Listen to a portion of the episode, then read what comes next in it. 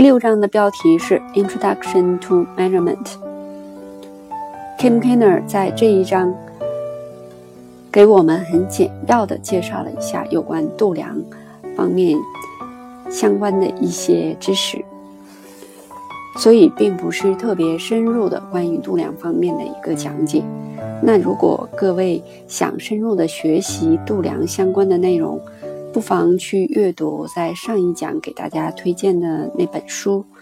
就是 Bob Austin 那本《Measurement and Management of Performance in Organizations》。我还不大确信是否有中文版本啊。嗯，那由于这一章并不是进行度量。方面特别深入的讲解，那我打算用这一讲的时间给大家来分享，我们一起来学习一下这一章主要的内容吧。那在开始的时候，嗯，Kim Kiner 他用了一些篇幅帮我们介绍了一些度量相关的很基础的一些概念和知识，我们可以非常快速的过一下。呃，当然，首先他会介绍一下为什么会要写这一章。那一个很主要的原因呢，是因为很多人在测试中他会问很多问题，比如我们测试做的怎么样了，还有多少要去测，什么时候可以结束呢？质量怎么样啊？什么时候可以发布？我们测试的策略要不要变一下？啊，我们工作是否完成了啊？等等等等。那这样的一些问题，它当然并不是那么简单就能回答的问题。但是这些问题的答案，可能多多少少都会涉及到度量相关的一些方面啊。你可能都需要一些度量数据来帮助你回答。那也正是因为如此，嗯，我们还是有必要对度量进行一些。嗯，了解和认识的。那首先，嗯，度量它并不是说就是简单的进行一些数据的统计。有的人可能会认为，measurement 就是 about counting things 啊，只是去数数一样。嗯，那么它是关于什么呢？度量实际上是关于 estimating the value of something。啊，你是收集一些数据，然后帮助你来估计，做一些估计，针对某些东西，它一定是有一个你所在意的那个价值，啊，你很关心的一个价值。然后，你如果想对这个价值有所估计、有所评估的话，可能需要用到度量啊。所以，measurement is about estimating the value of something。那这个 the value of something 可以有很多种啊，比如呢，你可能有时候想去估计，呃，the thoroughness of our testing 啊，我们测试它的一个呃充分的程度啊，或者是你想嗯评估一下我们产品的质量，啊，产品的可靠性，或者是说想评估一下 the skill or productivity of a tester。啊，或者是 the incompetence of a programmer，啊，那无论是哪一种，总之你有一个这样的一个目的，这就是你所在意的那个 value。当你想对这个 value 进行估计的时候，可能就要用到一些度量。那么上一讲中我们也提到，Kiner 和 Bond 他们一起给度量了进行了一个比较新的定义。哦，他们说度量呢，就是基于经验的一个比较客观的，把一些数据映射到某些对象或事件上啊的某个属性上。Assignment of numbers to attributes of objects or events。然后在他们的定义中特别强调，啊，我们这种数据到属性之间的映射，一定是基于某一个模型或理论的。啊，那这个模型和理论就是，呃，我们上一讲中，呃，谈的很多的那个，呃，一个需要进行的一个有效性的一个验证，啊，一个有效性的验证。according to a rule derived from a model or theory。然后目的呢，with the intent of describing the，用这样的一些度量数据来描述你所要度量或者评估的那个 attribute。嗯，基于这样的一个 measurement 一个理解呢，之后，嗯，Kainer 他花了一些 slides 来帮助我们介绍了一些有关 measurement 一些基本的概念，比如涉及到要度量的 attribute，要涉及到度量可能需要一些 instrument，以及这些 instrument 上面所显示出来的那个。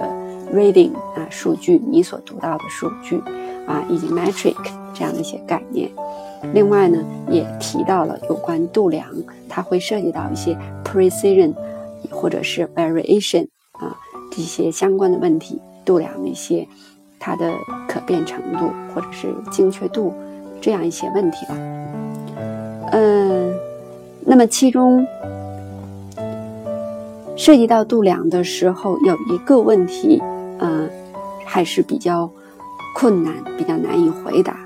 对于嗯很多人来讲，嗯，就是关于 why 的问题啊。就很多人可能会说，哎，我想做某些方面的度量，然后就开始去做了，去收集一些数据，开始去应用。但实际上，他们可能并没有真的花时间仔细的去思考为什么要度量这样一个数据。而实际上，很多时候你能够想清楚这个 why，实际上并不是那么 easy 的问题。嗯，那 Kenner 他会建议我们在真的开展度量工作之前，花心思仔细的去思考一下 why 这个问题，去问一下我们的 purpose，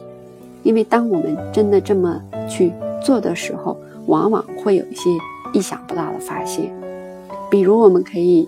嗯，借鉴那个很著名的 Five Whys 啊，五个 Y 的这样的一个方法。那比如说，呃，这里面 Kenner 给我们举了一个例子哈，嗯，比如说你想度量什么呢？呃，假如你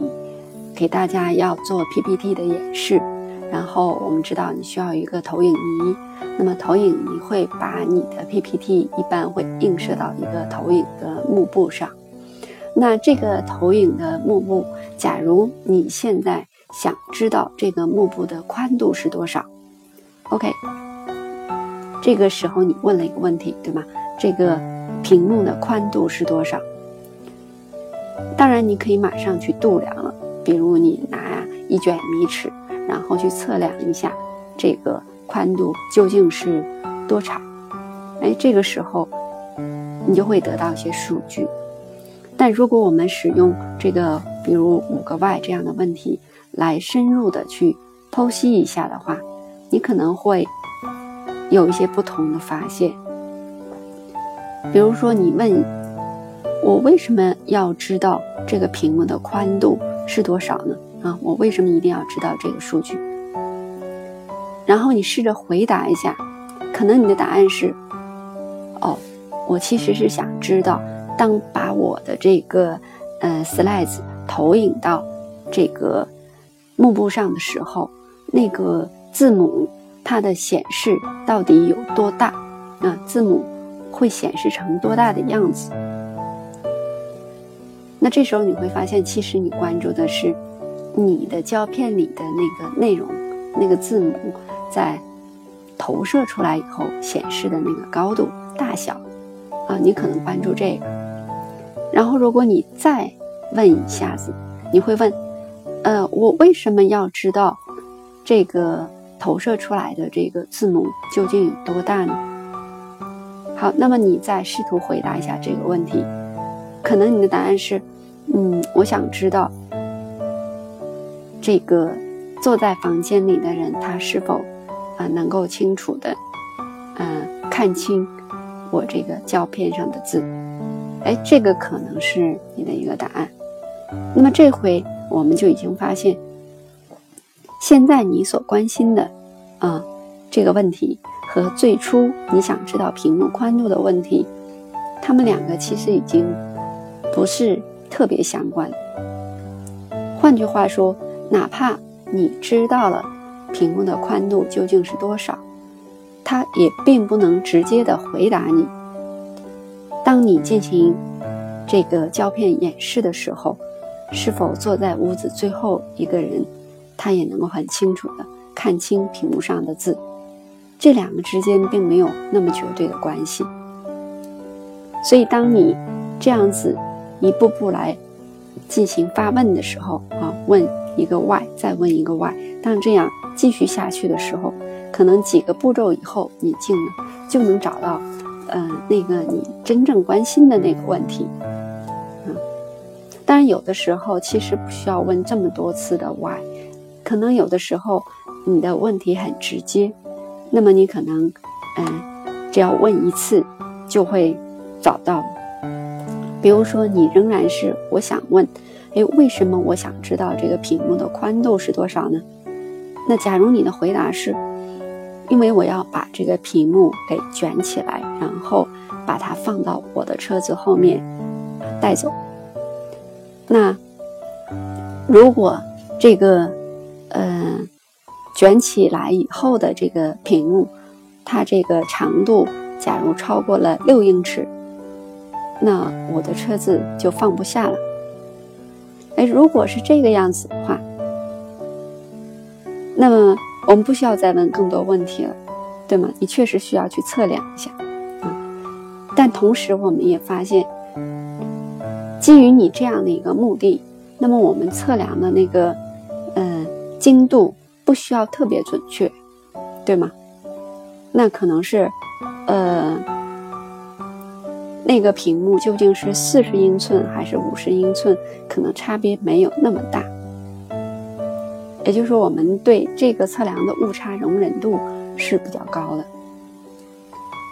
啊，所以你会发现。我们背后真正关心的那个问题，它也会影响到我们具体的度量的一个行为。嗯，这个度量它可以有多么频繁，它可以有多么准确啊，等等。好，那除了这个外这个问题啊，我们首先在测量之前啊，进行度量之前，先问一下，呃，你的 purpose。那有关度量，另外一个，嗯，Kim Kiner 帮我们介绍的是关于 scale 的问题啊，scale of measurement。这个 scale 翻译起来，嗯，我感觉总是比较困难。嗯它可能有很多的意思，比如说是，嗯，刻度啊，嗯，这个，比如说是这个这个量级啊，比如说规模。比例、天平啊，或者某个数值范围啊等等，实际上它这个本身有很多的意义。呃，我们怎么来理解这个 scale measurement 呢？举几个例子吧，大家就明白。那我们这里面想说的观点是说，呃，度量的这个呃量级或者 scale of measurement，其实是很关键的啊。如果你完全不考虑度量的这个量级，比如说我们测量出这个屏幕的宽度是四十，如果你只告诉我四十的话，那么它没有任何意义，因为四十它只是一个 number，它没有任何意义。但如果你告诉我是四十英寸，那么这个这个时候它才变得有意义啊。所以说，你得一定要带上你。度量的时候所设计的那个那个量级或者是单位了。那么这个 scale measurement 它有很多种，像我们刚刚讲的这个屏幕的宽度是四十英寸，那这样的问题，它其实是属于一种我们把它叫 ratio scale，就是成比例的，这个量级是按比例的，也就是说，如果你是四十英寸。然后我另外度量，嗯，一个屏幕的宽度，假如是二十英寸，那么我就对我对它的理解是什么呢？什么是四十英寸？什么是二十英寸？那么我就可以理解为，这个四十英寸的这个屏幕，它的宽度是二十英寸屏幕宽度的两倍。那对我来说，它们是成比例的放大或缩小，所以有这样一个比例的关系。所以，当你度量出来不同的数字，我通过比较这个数字它们之间的一个倍数关系，就会对我要度量的那个物体它们之间的一种倍数关系有一种认识。这就是这种 ratio scale。还有一种 scale 呢，它叫 interval scale。interval scale 它只是有一些呃，应该是间间隔，这个就不是比例了。而是间隔。那我们举个嗯简单的例子哈，比如说，嗯，比如说我们谈到这个温度，那温度的话，假如是你测量哦一个物体它的温度，假如是这个呃十度，那这是什么概念呢？是不是如果我测量另外一个物体，它的温度是二十度？就意味着这个物体一定比十度的那个物体它的热就 double 了啊，是它的两倍。那我们很显然从在温度这样一个概念来说是没有这种呃比例关系，它不是这种对称的比例关系，它不成立，它并不意味着它就是它的两倍。那我们只能是说哦。它们之间的间隔是十度。那如果你再测量另外的两个物体，如果它们之间间隔也是十度，那你可能会认为它们之间的间隔是一样。所以这个就是 interval scale 啊，只能从间隔来看。还有一种叫做 ordinal scale。那 ordinal scale 它只是说。按顺序的一种度量的级别，也就是说，你仅仅能排出二者之间的一个顺序先后，并不能知道，呃，它们之间并不存在着一个呃等距或者等比例这样的一种关系。那一个简单的例子就是，呃，比如运动员这个在比赛他们的呃名次，那。你只能是说这个 A 这个人他，如果 A 这个比 B 的人比这个 B 排在前面，那我只知道哦，A 得了第一名，假如 B 得了第二名，我知道 A 是比 B 要快，但是快多少，那我们不得而知。第二名比第三名又快多少，这都不一定。有可能他们之间的间隔很小，有可能差别很大，都是有可能。那么在这个时候，我们的度量，我们只知道谁是第一名，谁是第二名，并没有说他们之间有确定的一个等宽或者是等比例关系。这就是一个 ordinal scale。那另外还有一种，就关系更弱了，把它叫做 nominal scale，只是名义上的一种。关系，也就是说，你仅仅能分别出 A 和 B 来，A 和 B 是不同的两个人，但你并不知道他们之间谁先谁后啊，没有这样的一个关系。呃，如果仍然沿用刚刚这个例子，可以这样理解，比如说 A 和 B 两名运动员，他们都身穿运动服。在他们的衣服的后面印有这个运动员的这个编号啊，比如说有的有一个人，嗯，他后面的印的号是二，另外一个人印的号是三。那么这个二二号的运动员和三号的运动员，你仅仅能区分出这二者是不一样的，他们不是一个人，所以我们从。这个名义上的或者表面上的这个呃文字的不同来区分他们是不同的人，我们并不能区分孰先孰后，就更不要提他们之间呃存在着什么等比或者是等距的这样关系了。这就是一个 nominal skill。那你会发现，从最初的 ratio skill 到 interval skill，啊，到 ordinal skill，一直到 nominal skill，这个我们对这两个对象之间，如果比较的话，对他们的这个认识会越来越弱。那如果仔细思考一下，你会发现，涉及到我们软件啊或者软件测试这样一个领域，绝大多数我们想关心的，我们想度量的那个。属性，它都是 nominal skill。可能有一些我们知道是 ordinal skill，但绝大部分应该都不是什么 ratio skill 或者是 interval skill。比如说我们所关心的关于软件的质量啊，软件的可靠性啊，我们开发或者测试它的一个效率，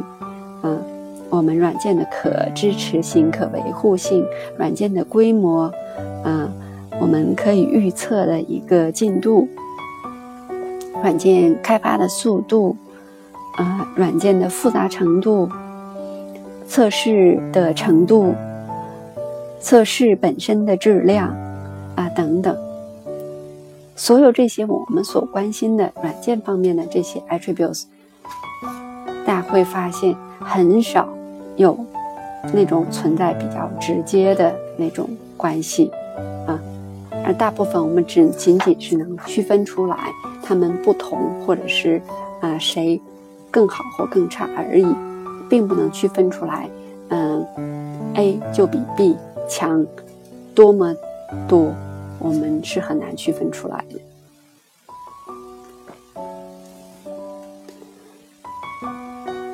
那也正是因为。很多时候，我们软件中我们所关心的那些度量项，难以用简单的那么一些数据就明确的区分出来。那就像上一讲我们所讲到的一样，嗯，我们也没有这个很清楚的 measurement validity 啊。我们上一讲讲到 construct validity，我们。也没有足够的 construct validity 来提供，呃，令人信服的那些 metrics 来帮助我们收集度量。所以在实际项目中，很多人就会选取他手边能够很 easy 就能够获取到的一些数据，作为代替了，来代替他认为这样的数据就直接被用来。看作是度量他所关心的那个复杂的 attribute，这就是我们上一讲谈到的 surrogate measures 啊，我们其实是只是充当了一个呃代理的作用，因为我们没有足够的 construct validity 啊，那么我们没办法，但是我们还要度量，所以选择了一个我们能度量的那部分的属性来代替啊一个更复杂的本应该更多的。更完整的那种度量。那么我们上一讲也提到，如果我们大量的使用这种 surrogate measures，它一定会引起一些问题啊，或者说很容易，只要我们使用稍稍不当，它就会很容易引起问题，这就给我们的项目带来了应该说很严重的风险啊，很严峻的风险。如果我们呃，想象一下啊，如果我们这个度量做的不是很好，那大家知道我们在做度量工作的时候，这个度量往往会驱使人们会改变他们的行为，因为人们都希望通过改变自己的行为来改善被测量的这个。度量的数据，他们想改善这个数字，让它看起来更好，然后让自己的绩效更好。但是往往这样的做法很有可能会损害整个的项目啊，对整个项项目来说，并不是最有益的。那这种风险还是比较普遍。所以说，如果我们度量一个我们嗯本身并不是理解很充分的这样一个属性的时候，然后我们又没有足够的 construct validity，那么我们不得不使用 surrogate measures，啊这种代理度量项，那么很有可能会使项目陷于某种风险中。那接下来，嗯，Kenner 他就给我们讲了一个很具体的例子。那这个例子也很普遍，就是关于呃缺陷数目的一个例子。在很多项目中，大家都会嗯收集缺陷的数据，然后使用这个数据用于他们各自的目的。那这个目的有很多种啊。嗯，有很多种。嗯，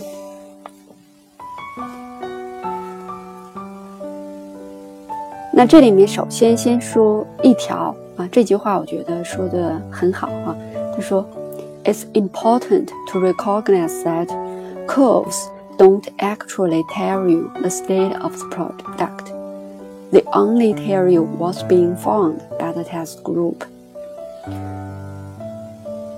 我们去收集度量缺陷它的一个变化趋势，缺陷的这个曲线，对吧？缺陷发现的曲线。那这句话告诉我们，我们一定要认识到，这个缺陷的曲线，其实它并不能告诉我们你当前产品的状态是什么样子。尽管我们往往收集这个缺陷的曲线，然后通过缺陷趋势的变化来判断，哎，产品质量是更好了还是更不好了？但实际上，这个缺陷的曲线本身并不能告诉我们这一点。那它能告诉我们的仅仅是说，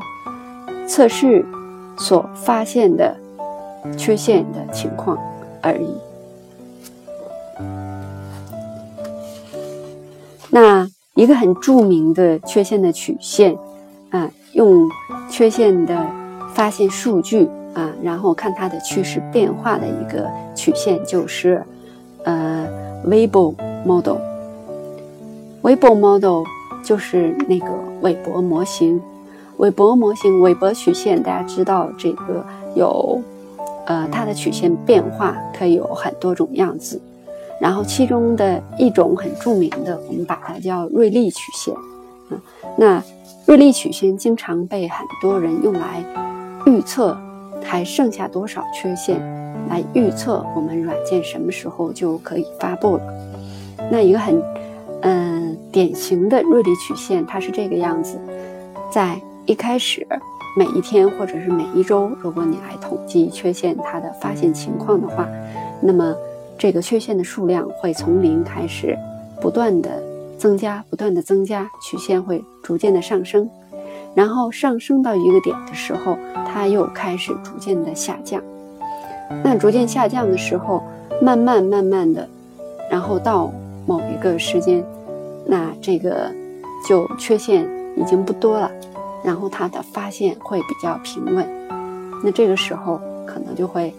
你认为软件。应该缺陷不多了，可以适合发布了。很多人都会用这样的一个瑞丽曲线，啊，来进行他们的项目管理。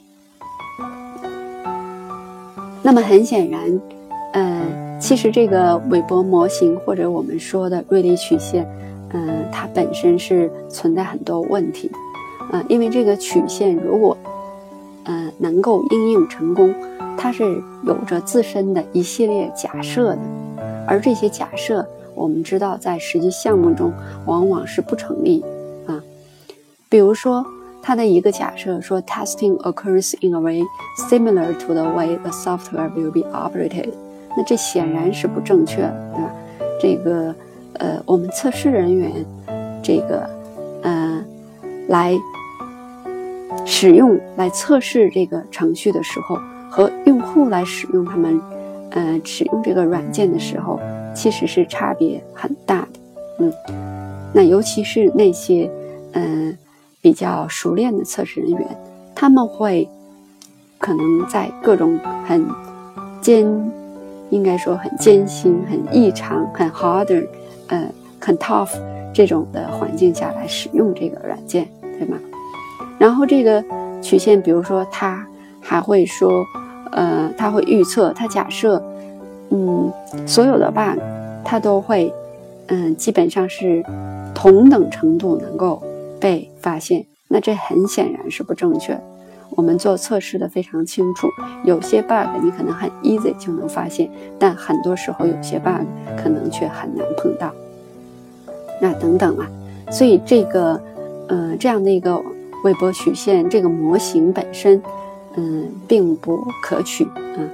但是当然我们知道很多项目它没有其他的一些办法，它还是很相信这个曲线，然后还会应用它，尽量的应用它来进行项目的管理，那就很容易会引起一些，嗯，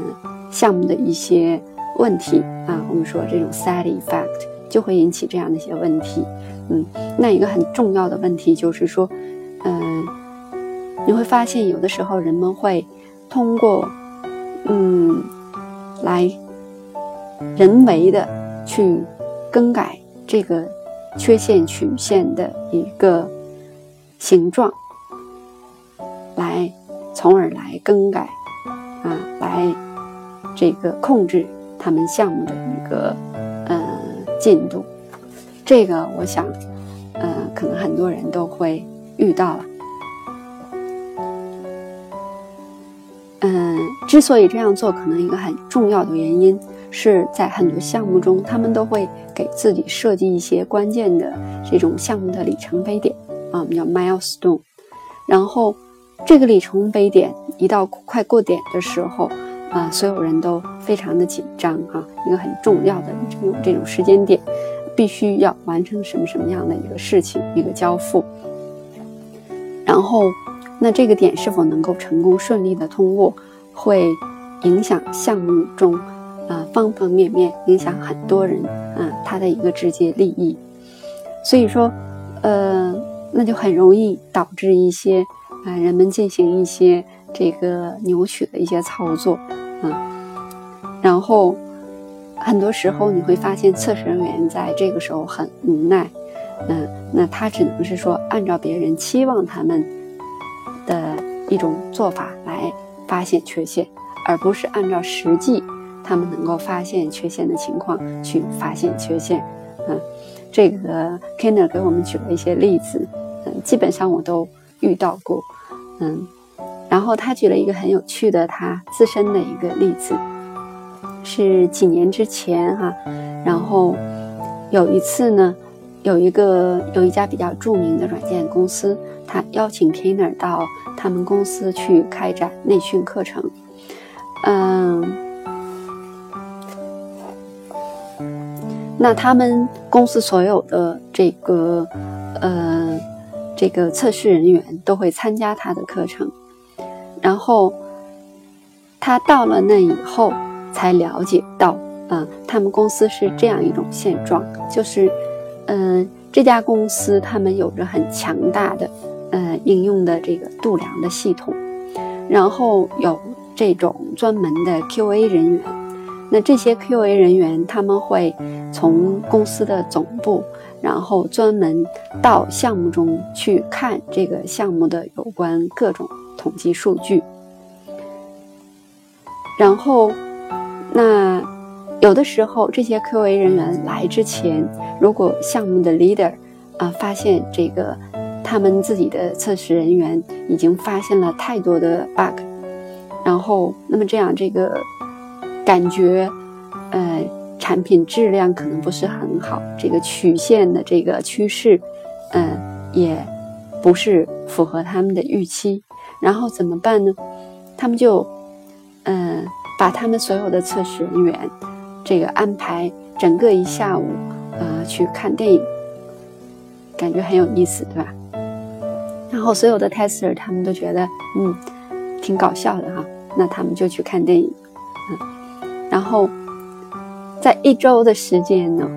嗯，因为 QA 要过来，他们需要这个持续的降低这个 open bug 的数量，然后这些 tester 他们竟然被送去看电影五次啊，达五次之多，嗯，这个真是啊很有意思啊。当然，嗯，后来就没有再发生把他们派去送啊看电影这样的事情了。为什么呢？因为下次 QA 啊来自总部的 QA 再过来检查的时候，啊，他们的老大就把他们啊送到了一个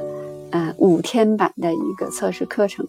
就是 Kim Kiner 他的这个测试课程。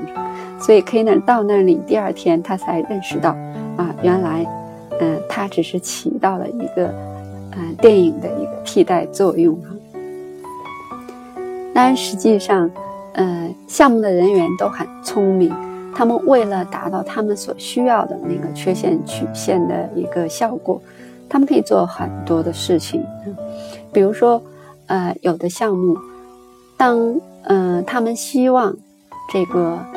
缺陷会逐步收敛的时候，不希望有更多新的缺陷提交的时候。怎么办呢？嗯，他们可能会要求这一段时间测试人员你不要再提交缺陷，或者你去做一些其他的啊，不要发现 bug 的一些工作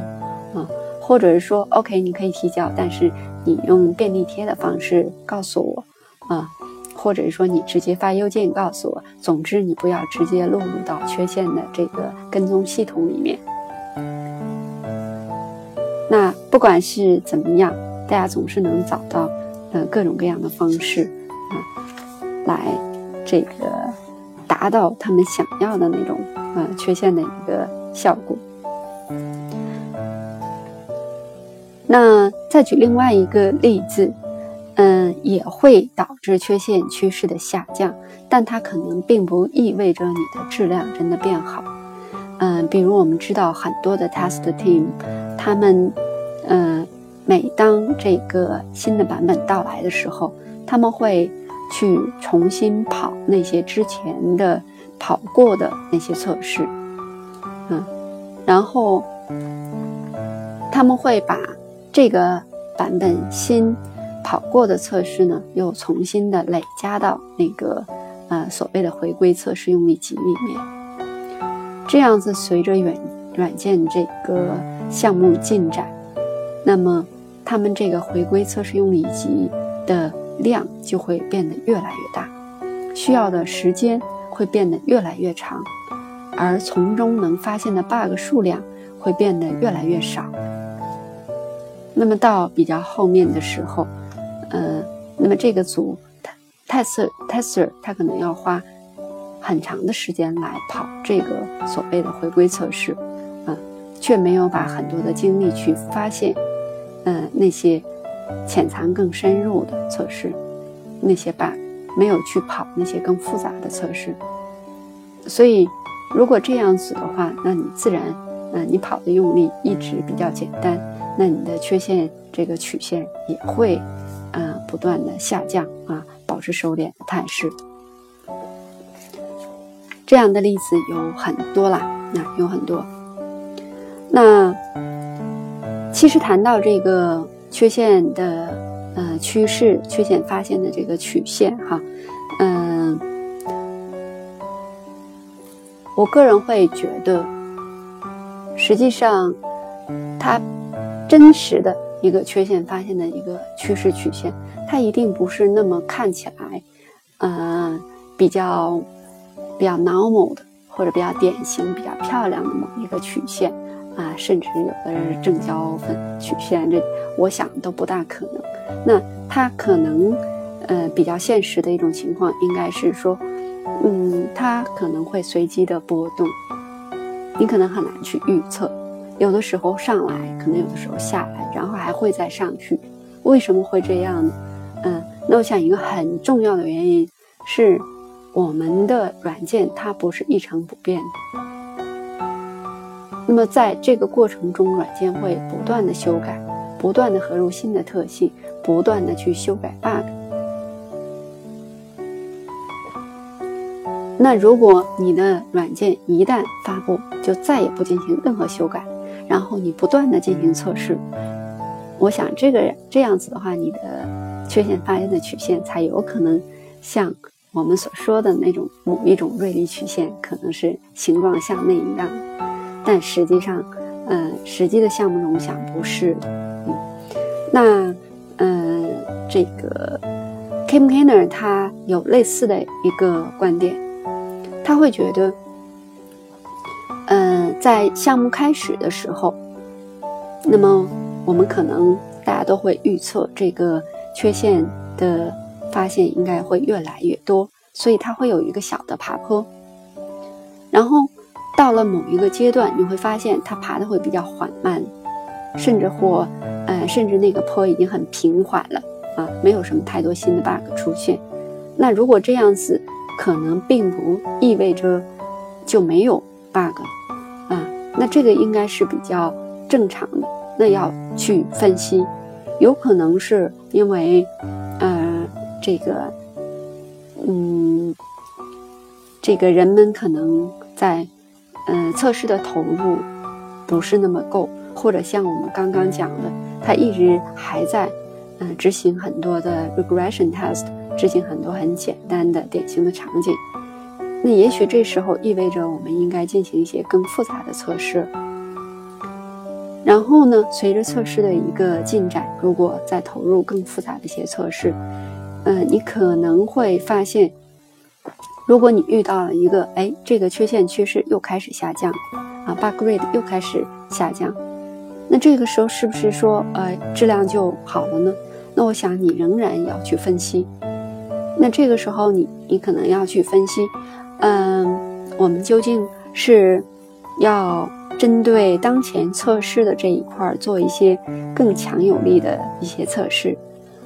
或者是说，我们这个时候可以把精力转到其他的一些部分的测试啊，或者是说，我们应该测试一些更复杂的这个组合的场景啊，功能交互的场景。哎，或者说，我们应该采用换一种测试技术，哎，等等，你应该进行这样的一些呃分析。那么这样子的话，这个缺陷上升啊，平稳下降，上升平稳下降这样的趋势，它可能会一直有一些动荡的时间。那可能，嗯，直到你已经做了。嗯，很多你能想到的更复杂的测试也已经做过，然后你已经嗯做了更多的一些时间，嗯，然后总之你做了很多你能尝试的东西之后，然后这个缺陷的这个发现情况开始下降，那我想也许意味着这个时候也许可以考虑是否可以发布，那也就是说。它并没有一个特别固定的一种趋势啊，或者一个固定的曲线的形状，然后就能帮助我们进行一个很好的预测，而是我们要随时根据项目当时的一个缺陷趋势的变化的情况，然后及时的进行测试的调整。这个可能啊，是我们更应该去考虑和做到。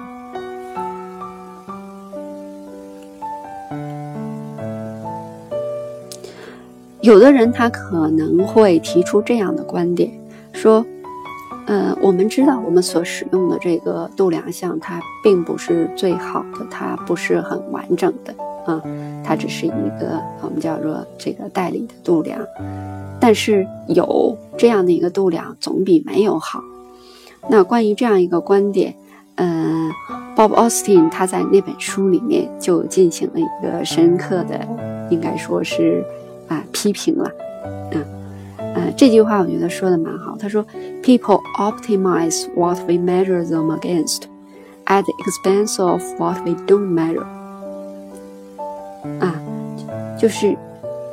当你去度量人们某一个事情的时候，人们会尽可能在这一方面不断的去优化、去改进，这样以使得你度量的结果。会看起来很好，但是这是需要代价，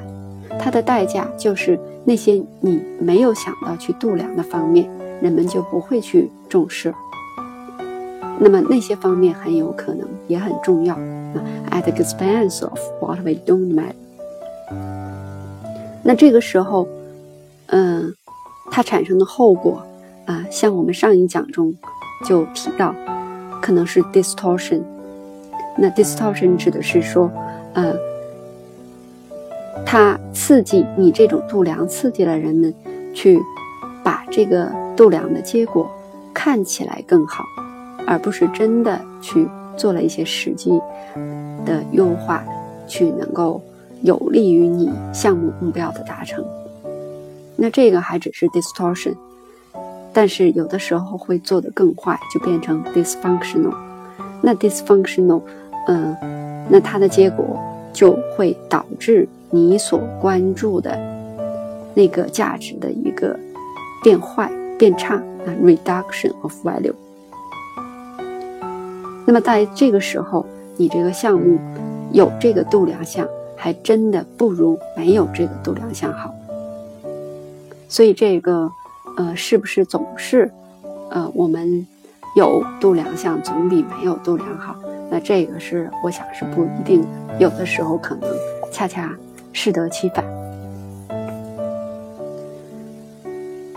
嗯。那么这一章主要的内容基本就是这么多了。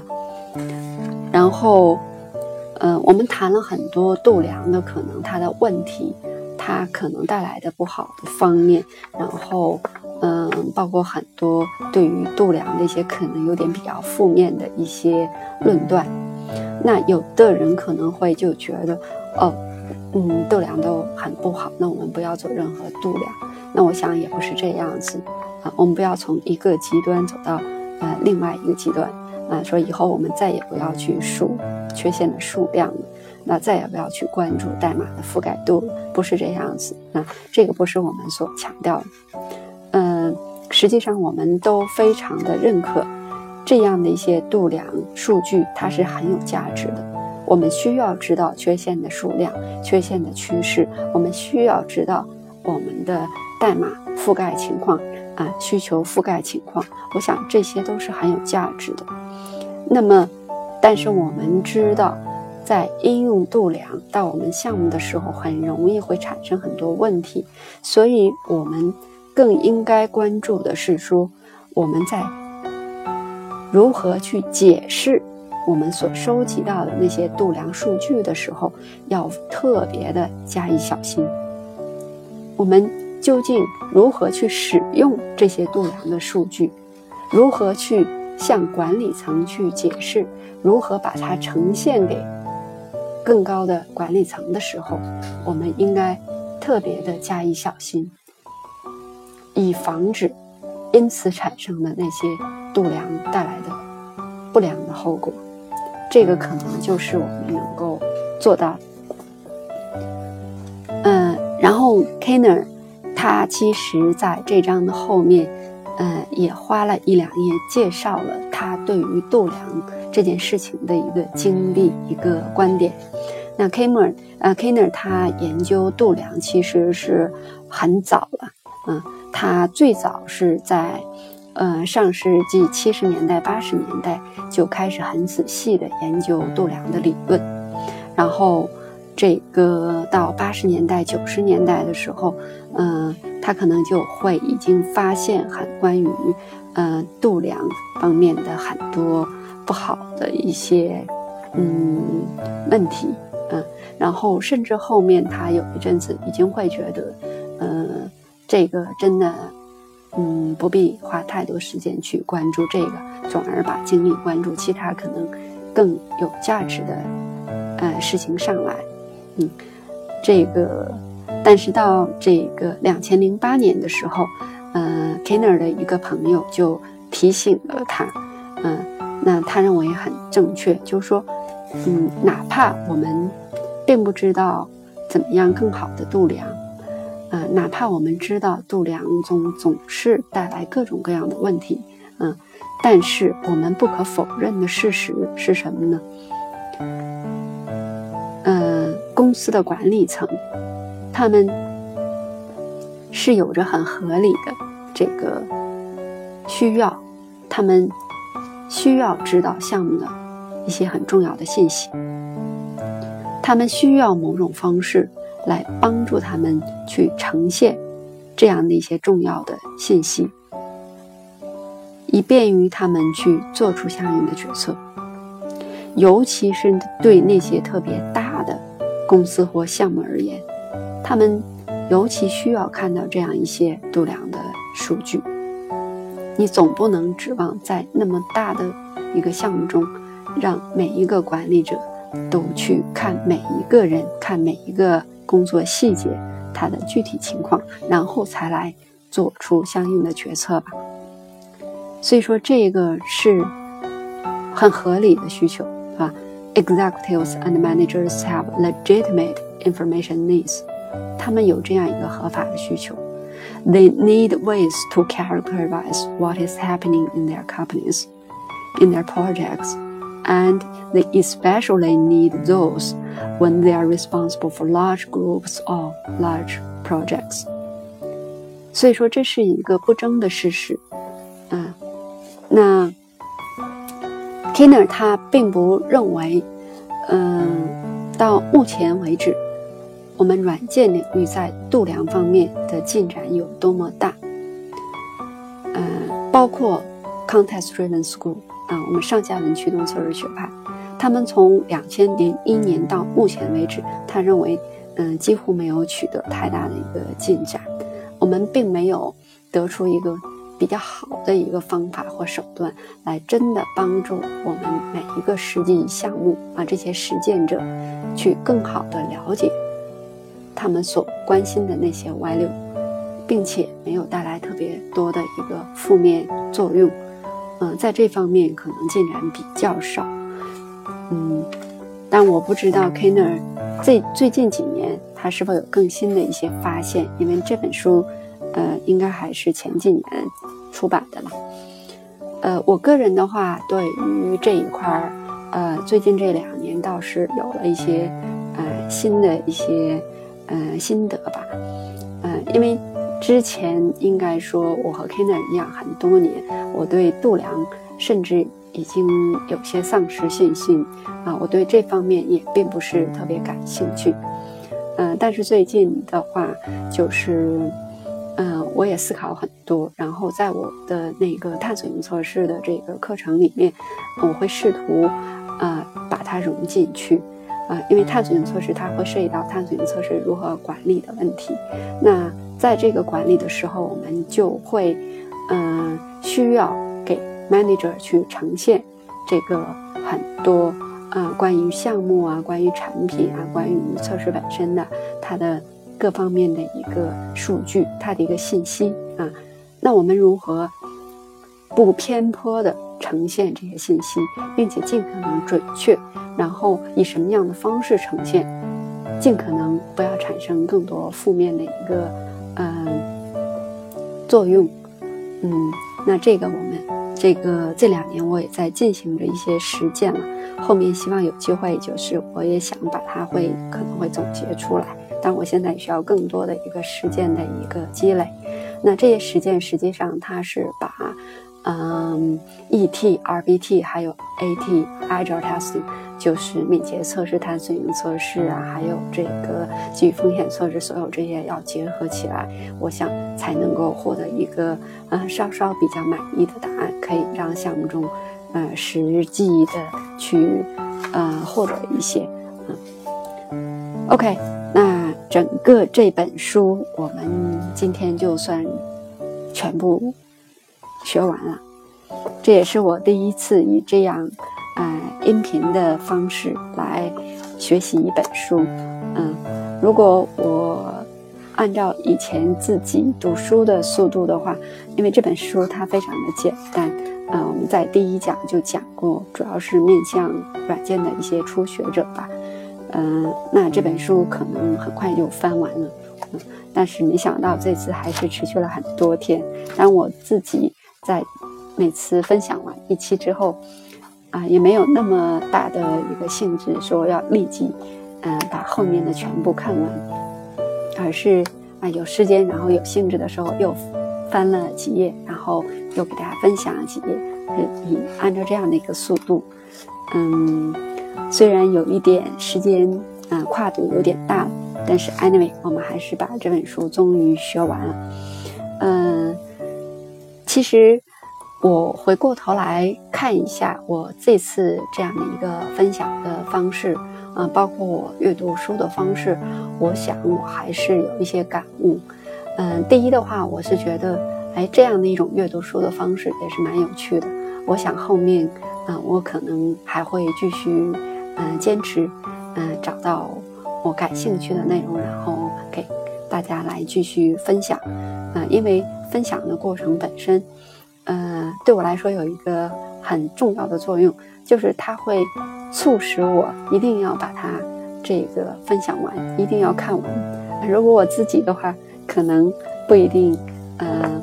会坚持把它看完，啊，因为在这个期间，我的注意力总是被其他更吸引我的事情所吸引，啊，我可能会看其他的一些书去了。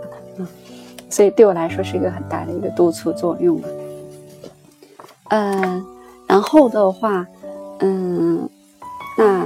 我的这样一系列这一集啊，关于 BBST Foundations of Software Testing 这样的一个分享，嗯，应该是我第一次去尝试，呃，以这种比较琐碎的、比较啊有点啰嗦的方式来给大家讲这样这么一些很基本的一些概念。嗯，真的是第一次尝试。那我之所以这样一个尝试，我想，嗯，要感谢一个人，就是蒋勋先生，因为我这个最近一直，呃，应该说前一阵子，然后我在喜马拉雅上购买了这个蒋勋先生的一个音频专辑，嗯，就是九十九美元来听，啊，九十九元钱，没有那么贵啦。那，九十九块钱来听那个蒋勋先生他的，呃，细读《红楼梦》的那一个专辑。然后，其实我个人对于《红楼梦》来说，完全是一个小白一个，呃，我对他认识很浅。然后，如果让我来读那本书，我可能读的就很表面。那蒋勋先生他已经读了几十遍，然后讲《红楼梦》讲了很多年。那有机会。我只要花九十九元就可以和蒋勋先生一起来学习，呃，这个他对《红楼梦》的一个认识，我觉得这个是很难得。然后在我去听他的讲座的时候，就发现，嗯，他讲的很好啊，但是很琐碎。然后有的时候他会一个观点一句话会反复的去说，反复的去说，有一些重复，有一些啰嗦啊，那。一开始我会觉得这样好像不是很专业啊，有点比较随意，然后还那么啰嗦。但是慢慢的，我作为一个小白，却有一种感受，哎，感受这些，嗯，有点随这个啰嗦或者重复，我觉得也不是那么重要的事情啊。因为只要我特别 care 的是，嗯，我从他在讲这个《红楼梦》的过程中，我学到了什么东西。我觉得这个是我更在意的一个事情，所以我对他要求没有那么苛刻。然后反过来，他经常重复、反复的去说一件事情，说一个观点，反而会增加我的一个记忆。然后，呃，所以我就会在一个很轻松、毫无压力的这种呃状态下，就一直在听蒋勋先生。啊，细读《红楼梦》的这样的一个讲解，然后会慢慢的发现，对《红楼梦》的理解会从一开始的一无所知到现在有那么一点点认识，然后感觉到自己的一个进步，哎，我就会突然觉得蛮好。其实正是由于这样的自己在这个方面做一个小白的一个经历，嗯，促使我想我能不能用类似的方式，嗯。也尽可能稍微详细一点的去解读那些很基本、很基本的一些概念和呃认识，也许能够帮助到这些测试的入门者。希望确实能够帮助到大家。然后，嗯，我想后面这种音频分享的形式应该还会继续。嗯，如果各位有什么想法或者是意见，或者你想听哪些方面的，呃，都可以在这个这一讲音频后面留言，我可能会考虑哦。好，那就这样，谢谢各位。